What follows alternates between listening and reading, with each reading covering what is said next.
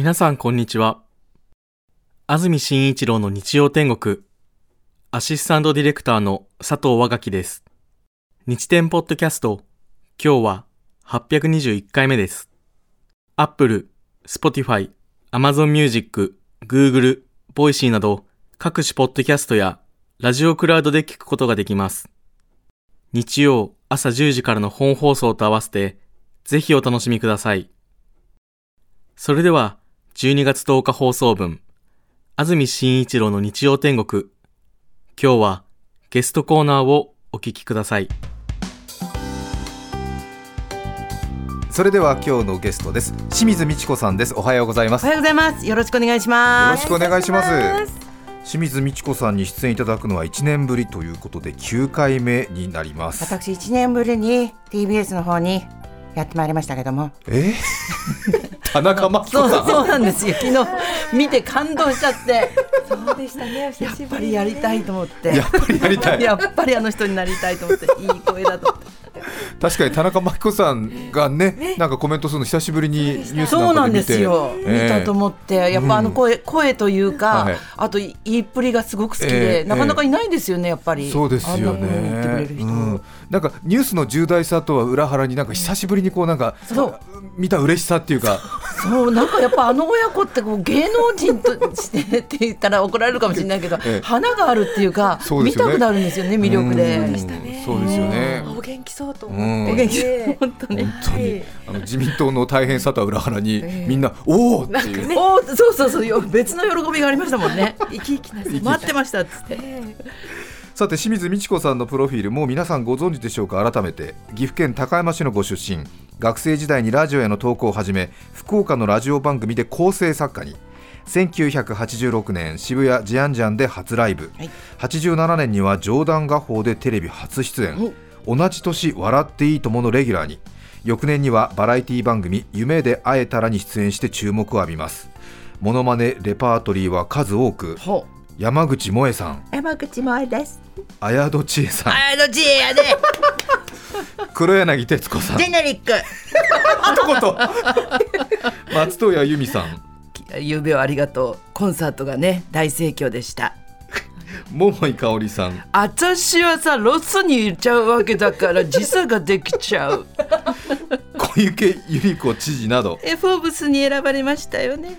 年末年始の風物詩となっている日本武道館でのワンマンライブは今回で10回目になりますそうなんですよ嬉しい。ありがとうございますもうもう清水さんの今日の カロリーもうほぼこれで終わりじゃないこれで終わりじゃないですよ。なんで引き出しなさいよもう少し。興味を持ちなさいよモノマネ以外のもうなんか十分あの楽しんだ感じ。すごい豪華。豪華でしたよ。ね前のめりですからね私は。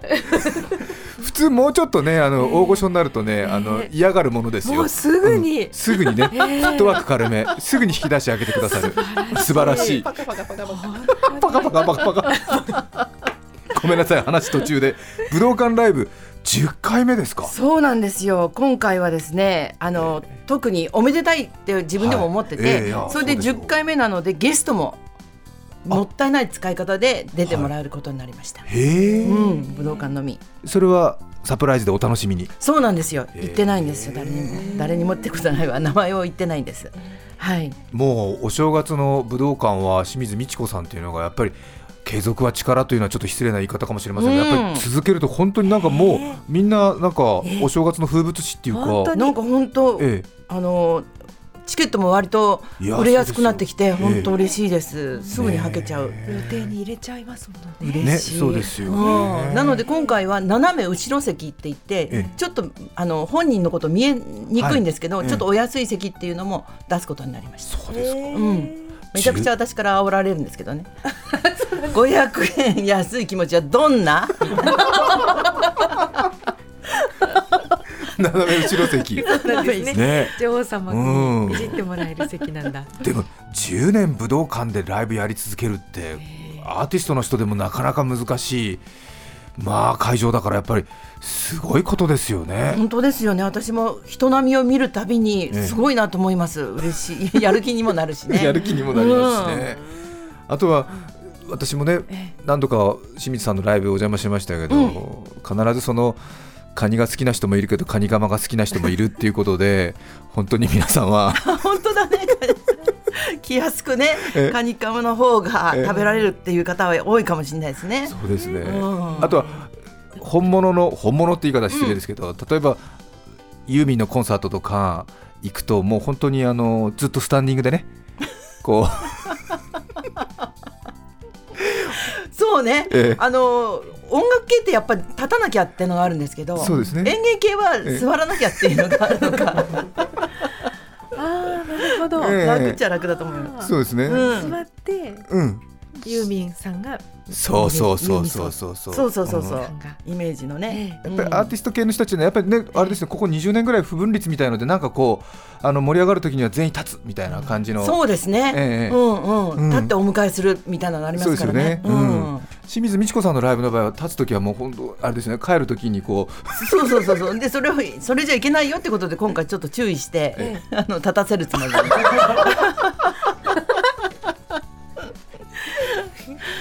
今回は WBC ってサブタイトルついてますか、これ何ですか？そうまああの笑いとバカバカしさとコアなモノマネっていうことで WBC にまとめてみたんですけど、はい。とりあえずあの祝賀会っていう、ええ。あのタイトルにしたんですね、はい。清水美智子アワー一人祝賀会っていうんですけど、ええ。あの祝辞って私もナイツもよく知らない人の祝辞を頼まれるんですよ。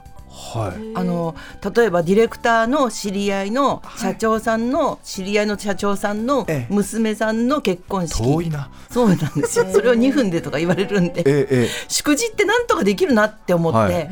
で長辞だと絶対無理じゃないですか、はい。知らない人の、えでも祝辞はできるんだなと思って、今回ゆかりのある人から、はい。芸能人ね。えゆゆかりが1回しかない人。ええ。で面識もない人、はいこの3種類のええ祝辞も味わえます。これは本当面白かったですね。あ、そうですか。うん、楽しみになさってください、いらっしゃる方。えあとは武道館ライブを前に全国ツアーが先月から始まって1月2月まで続きますか？はい、そうです。11月のお東京を皮切りにしまして、はい、12月今年いっぱい、えー北海道は金本ホールというところでええ今年は締めます、24日。そうですか、うんねラジオのレギュラーもありますし大変ですね。そうですね。でも、もうツアーはすごい楽しいんでえ、うん、もう趣味みたいな感じですね。行きたくてしょうがない。で、今回なんかお客さんも面白くって、はい。江戸川でやった時に、ええ。なんかすごい熱狂的な人がいて、えちゃ愛してる！とか大好き！とかずっと言う人がいて、ええ。私自分のファンには会ったことあるんですけど、ええ。熱狂的なファンって会ったことなかったんですよ。だからここにいたんだっていう感じだったんですけど、き 急にピタッとやんで、えで後から人から聞いたには、はい。その人すごい泥酔してて、ええ。なんか帰りあのドロンドロンでタクシーに乗ろうとして 運転手さんに断られてたくらいちょっと酔っ払いだったっていう。酔ったええ。でも熱狂的なファン嬉しいですよね。嬉しいですけどないなかったってことだなと思いました。で金沢でやった時には、ええ後半私ちょっと着替えに一回引っ込んだんですけど、はい。なんかすごい揉めてたんですよ。でなんかお客さんが一人いらしてて、ええ。私は本人の友達であると、ええ。で本人に呼ばれたんで、はい。チケットなくても入れるはずなんですええっつって、えいやでも聞いてないんですけどみたいなこと言ってて、で私もまあ聞いてないんで、はい。おかしいなと思ってたら「えここハンバートハンバートさんのコンサート会場じゃないんですか?」ってことで「ハンバートハンバート隣です」って言われて。あららららら。むしろやってること真逆のところに来てる。いろんなことありますね。いろんなことありますね。面白いと思った、面白いですね。福岡でやった時はね、はい。なんか横断幕作っててえ「統一してください!」って書いてあって。すごいなんかのデ デモみたいで。私に反清水派みたいでまるで面白かった。え統一してくださいはねあの清水さんの番組であれですよねララジオ番組でもともとはあれですよねあのスマートフォンの充電のよくご存知ですね。そうなんですよ。あのあそこの穴を、うん。ケーブルの穴をん。統一した方がいいよね、統一してくださいって言ったらなんかすごいハマっちゃって自分の中で。昔こうこういう女子っていました？今いないのかな？うん。男子は黙っててください。あの はいはいはいはい。いまいますねしたいました。朝の会とかで。いました。うん。ちゃんとやってください。うん、そうですよね。その女子の真似がしたくてした。くて統一してください。すごいですね。すごいちょっとね政治色出ちゃって逆に面白いですね。そうそうそうまるでね、あとは今回 QR コードを使ってお客さんからのアンケートをもらったということでまた新しい取り組みですね。うん、なんかそれはイベンターさんがそうしてたんですけどね、ええでも読んでみるとライブの感想だけじゃなくて、ええ。今まで自分が体験したひどいライブの愚痴が書いてあって それが面白かった本当に。清水さんなら受け止めてくれるっていあうかなんかなるほど、うん。愚痴のなんか出しようがなかったのかなと思ってそのアンケートぐらいにしか。へえ、うん誰々さんのコンサートに行ったんだけど。行ったんだけど、VTR だけしかうん。出なかったとか、ええええええ。それってひどくないですか？いやまあ、ん。そうですけどでも清水さんのねええ。アンケートに書く必要ないよね、人の人のライブのことをね、ほそうね、でもおもそういうなんか悲惨な話って面白いなと思って、はい。読み込んでますね。本当。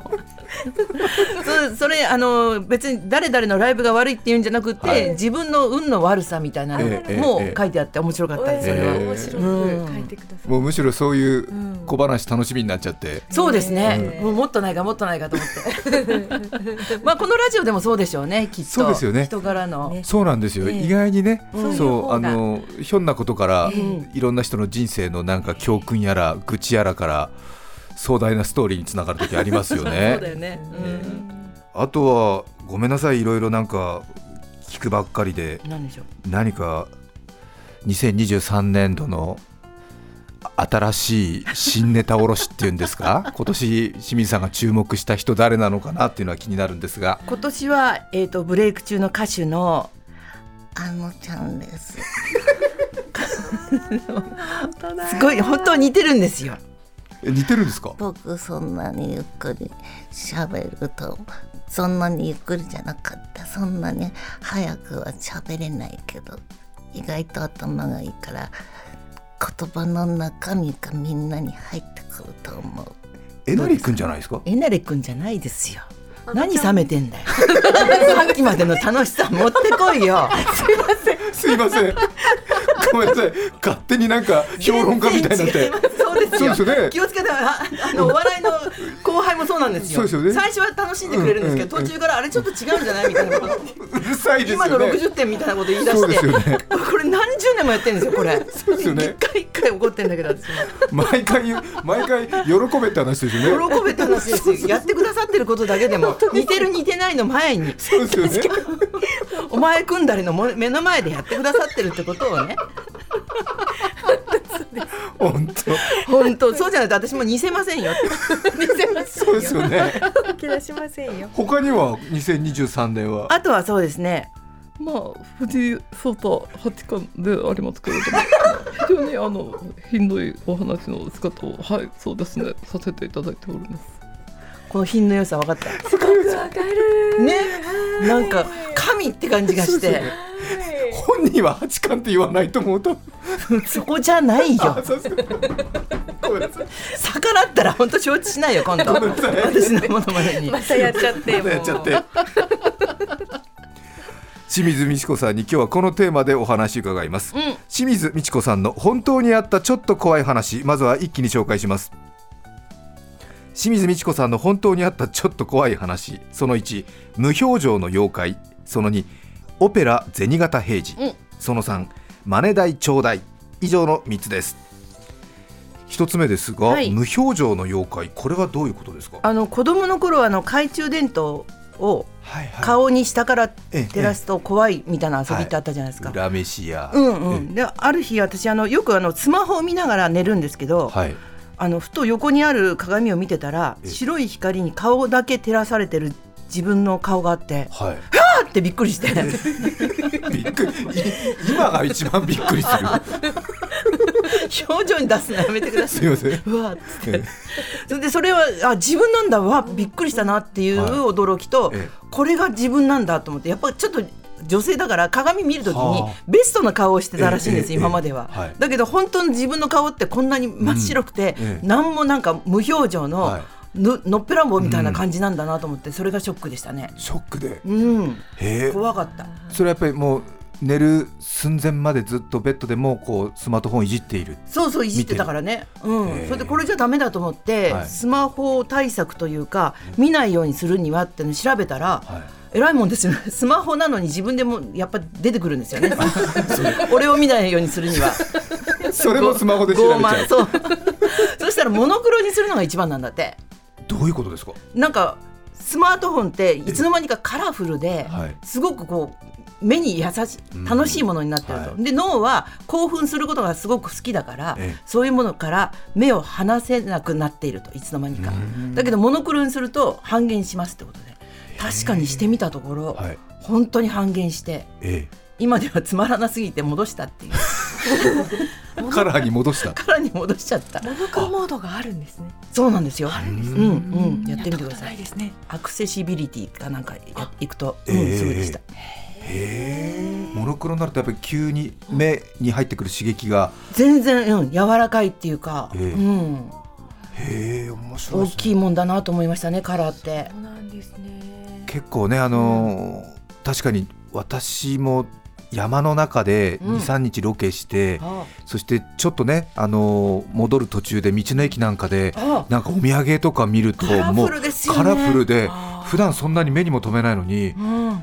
なんか山クラゲとかなんかとか なんかああなんか柿の種今のモノマネとかええ。山クラゲ。自分の誰の自分の当時のものまねですけどなんかお漬物とかなんかあでもわかる、うん刺激が強いね刺激が強くて普段そんなに興味なくあれなんですけど結構もういちいちなんかもうお漬物コーナーとかでもなんかあ。560円。見るもの見るもの。あ そうなんだよね。すごい訴えかけてくるんだってね,、そうですね。なんか昔そういう戦争映画でありましたね。戦地から戻ってきた人がはい。ちょっとトイレットペーパーかなんか買ってきてって奥さんに頼まれるんですよね、そうするとなんか刺激が大きす大きすぎて、たたどり着けないんですよ。スーパーマーケットで買い物ができない。ずーっと喋りかけられるからものに、うん、そんなシーンがありました、欲求って延々と続きますよね。そうなんですよね。なんかこう美味しいもの食べるとそれをどれぐらいの値段で売ってるんだろうかとかどのメーカー作ってるんだろうかとか そのメーカーのなんか車種とかね調べちゃったりとか創業のきっかけとか調べちゃったりとかすごいつまんないことに没頭してますよいやいねやいやいやいやいやいやいや。そうですね今のは民の声でしょ。みんなの声で。すみんなね。そうです。そう。心当たりある。はい。批判じゃないですよ。清水美智子さんの本当にあったちょっと怖い話二つ目はオペラ銭形平次、はい。これは何でしょうか？これは30代の頃の話なんですけど、ええ。ライブのネタ作りに熱心になりすぎてあのオペラ銭形平次っていうクラシックをバックにしたモノマネとかもなしだったかな。なんかオペラの声でへ30 20分ぐらいの大作のものを作り上げたえ面白そうですうん、で私があまりにも没頭しすぎてたから、ええそれつまんないよってうちの旦那さんも、はい。スタッフも言えなかったんですよね。え。でセリフもすごい覚えるしずーっと歌ってるし、ええ。練習で。でいざやってみたらもう一声目であれこれつまんないなってことが分かってえお客さん反応あんま良くなく。全然ポカンとしてて、うん、それでそのその苦しみはでも20分使っ作ったから20分やるしかなえ みんなで乗り切るしかなくって、はい。でその時本当に反省して、えせっかく何々したんだからっていう言葉はもう捨てようと思いました。そうですうん、ああいうのってねあの滑ってみると分かるんですけど 後々からもう自分の首を絞めるんですよ。あの時の私よっつって。えだから辛くて辛くてだからもう本当に気をつけました清水美智子さんにもそういうことがあるんですね。何年前ですか30代だから30年ぐらい前かな。そうですか。それをたまたまクリームシチューも見ててえずっといまだに行ってきますね。オペラ銭形平次一言言っただけで私がえそう旬となる、ですよね。一言言っただけで言ったねだけで旬となります。旬となっちゃうっていう、あとやっぱり人前で受けなかった時のうん。なんかそのなんか一瞬で感じるあそうね。悲しみっていうか。悲しみ辛さ。えそれそのゼロからの出発じゃないからね。やっぱマイナスからの出発になるので、えはい。滑ったってなると、ええ。でしかも一番悪いのはその滑ったって感じてる自分の表情をお客さんって言われたらすぐ察知するのでえそれがやっぱり悪循環になりますね。えでもう3分4分ぐらい経った時点でなんとなくこう、うん。お客さんの旗色が消してる中で、うん。その後15分続けなきゃいけないんですもんね。そうなんですよ。生き恥をさらさなきゃいけない 辛かったな。そういや本当うね、ん。キャリアってのはこういうことでね積んでいくんですよね、自分が滑った時の話してくれる大御所なかなかいないですか？らありがたい。清水美智子さんの本当にあったちょっと怖い話、うん。続いてはマネ代ちょうだいこれなんですか、はい、これえっ、と女優の草笛光子さんとはい。番組でご一緒したんですけど、草笛さんの私モノマネもしてるんで、収録前にちょっと軽いお詫びをしようかなと思って楽屋に行ったんですよ。えで楽屋ノックしたんですけど反応がなくてあれ？と思ってドア開けたらドアの横から「わっ!」つってー私を驚かしてくださったんですよ、草笛さんが。で可愛いなと思って、はい。あのびっくりしたんですけどあの手を出されて、ええ。ああ握手かなと思ったら「マネ代ちょうだい」すごくないですか？似てる。似てる。似てる。もちょっとおかしい。言いそう。本当におっしゃったんですよ。でも面白い方ですね。それドアの横で驚かしたのは？草笛さんのみっちゃんとそう知ってて。知ってて。うん、驚かせて。でその後私がモノマネしてることを知ってらっしゃるから、はいうんうん。そろそろ払えっていうことへですごいですね。私も生まれて初めてマネ代ちょうだいって言われて。これから借金人生になると思って こんなことまくられとったら本当本です全員からマネ代請求されたら本当だよね。ええ過去40年遡っていただきますので当本当だよね。判決これをまかり通ったら大変なことになりますよ そうですね本当でも90代ですよね。だからあの90代でもまだ若いって方はたくさんいらっしゃるけど、ええ。90代でも面白いって方がそうですよね。黒柳さんもそうだけど、ええ。たくさんいらっしゃって感動しますね。すごいなと草思う。笛さん面白い。でもそのマネ代ちょうだいっていうのをもうネタにしちゃってるっていうね。もう一回聞きたいですね。怖い話ですよ。怖い話。ネタじゃない。本人に会うっていうのはやっぱりちょっとプレッシャーありますよねモノマネそうですね。しているうんうん。さすがに怒られたことなんかないですよね。怒られたことはないですけど、ええ。長渕剛さんの事務所からあのお電話があって、え長渕があの清水さんにお話ししたいことがあるってことですごい怖かったですね。あのちょうど顔真似をやって、ええ。本を出版して10年ぐらい経った時なんですよ。顔真似シリーズはまたちょっとねそうなんですよ。デフォルメが結構うん、うん、どういう人でもちょっとかばえない領域が あるじゃないですか。でまあすごく怖くって、はい。1週間ぐらいすごいブルーにしてたんですけど、はい。当時のうちのマネージャーがえ「絶対大丈夫ですよ」って言うんですよ。えでなんで？って言ったら「じゃあ私はずっとトンボ見てたんですよ」っつって。ドラマあの「トンボの長渕剛、ああの人がそんな人じゃない」って言うんですよ。ん。そんなわけないじゃんでも役で いいあんちゃんかもしれないけど。役で。そうですよね。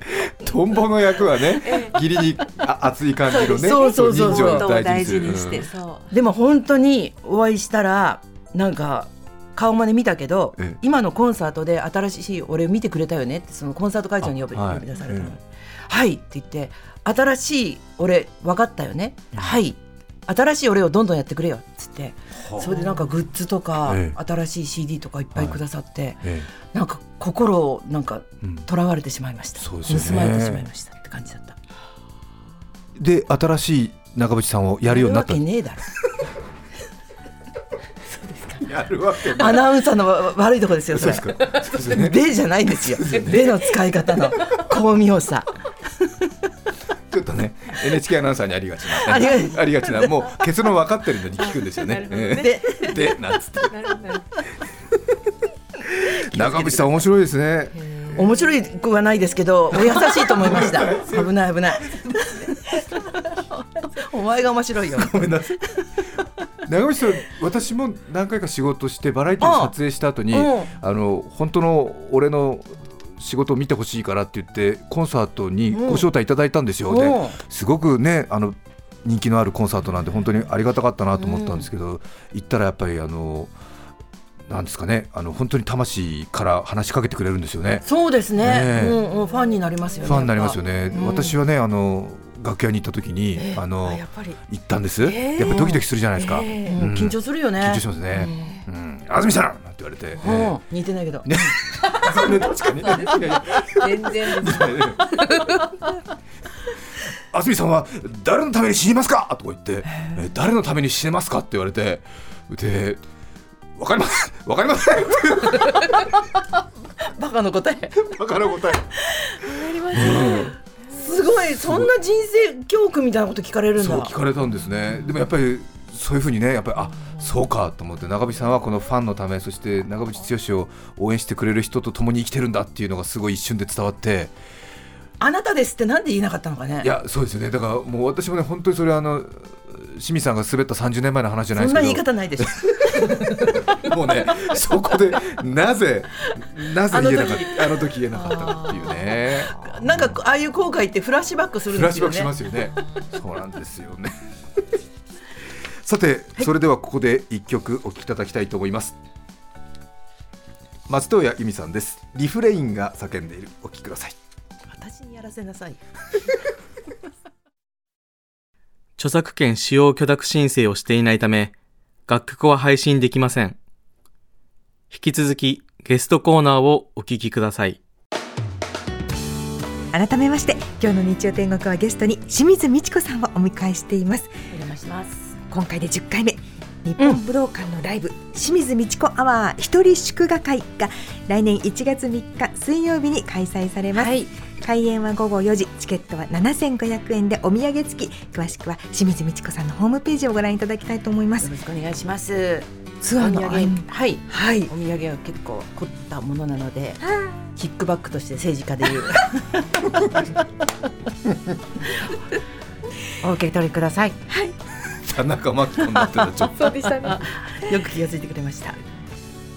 森山良子さんとのディナーショーもそうなんですよ。ということで、はい。これは12月20日の水曜日ですね。はい。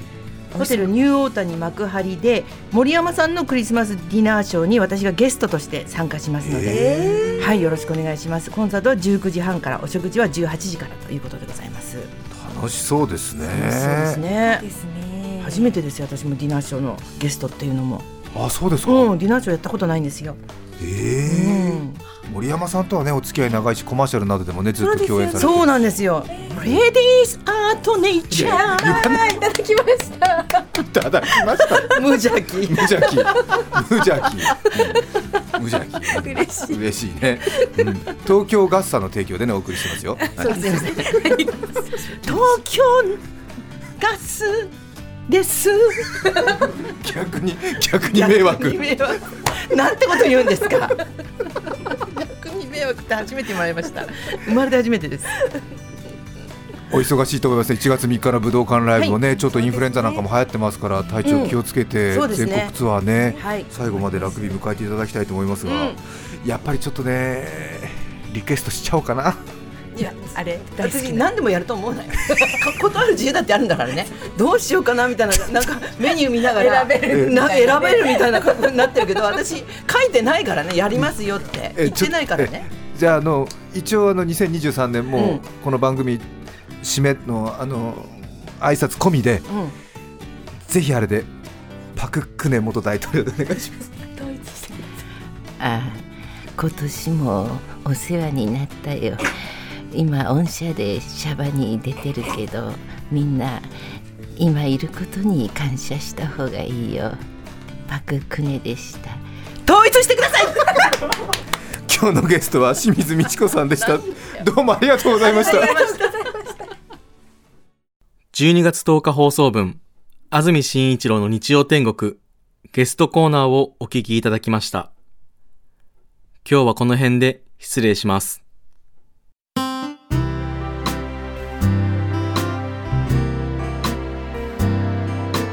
安住紳一郎の日曜天国。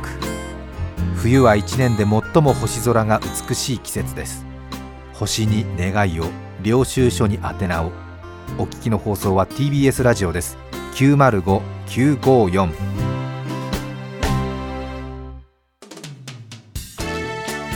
さて、来週12月17日の安住紳一郎の日曜天国。メッセージテーマは2023年私のニュース。ゲストは伝説のジェンダー声、吉野ママこと吉野敏夫さんです。それでは来週も日曜朝10時 TBS ラジオでお会いしましょう。さようなら。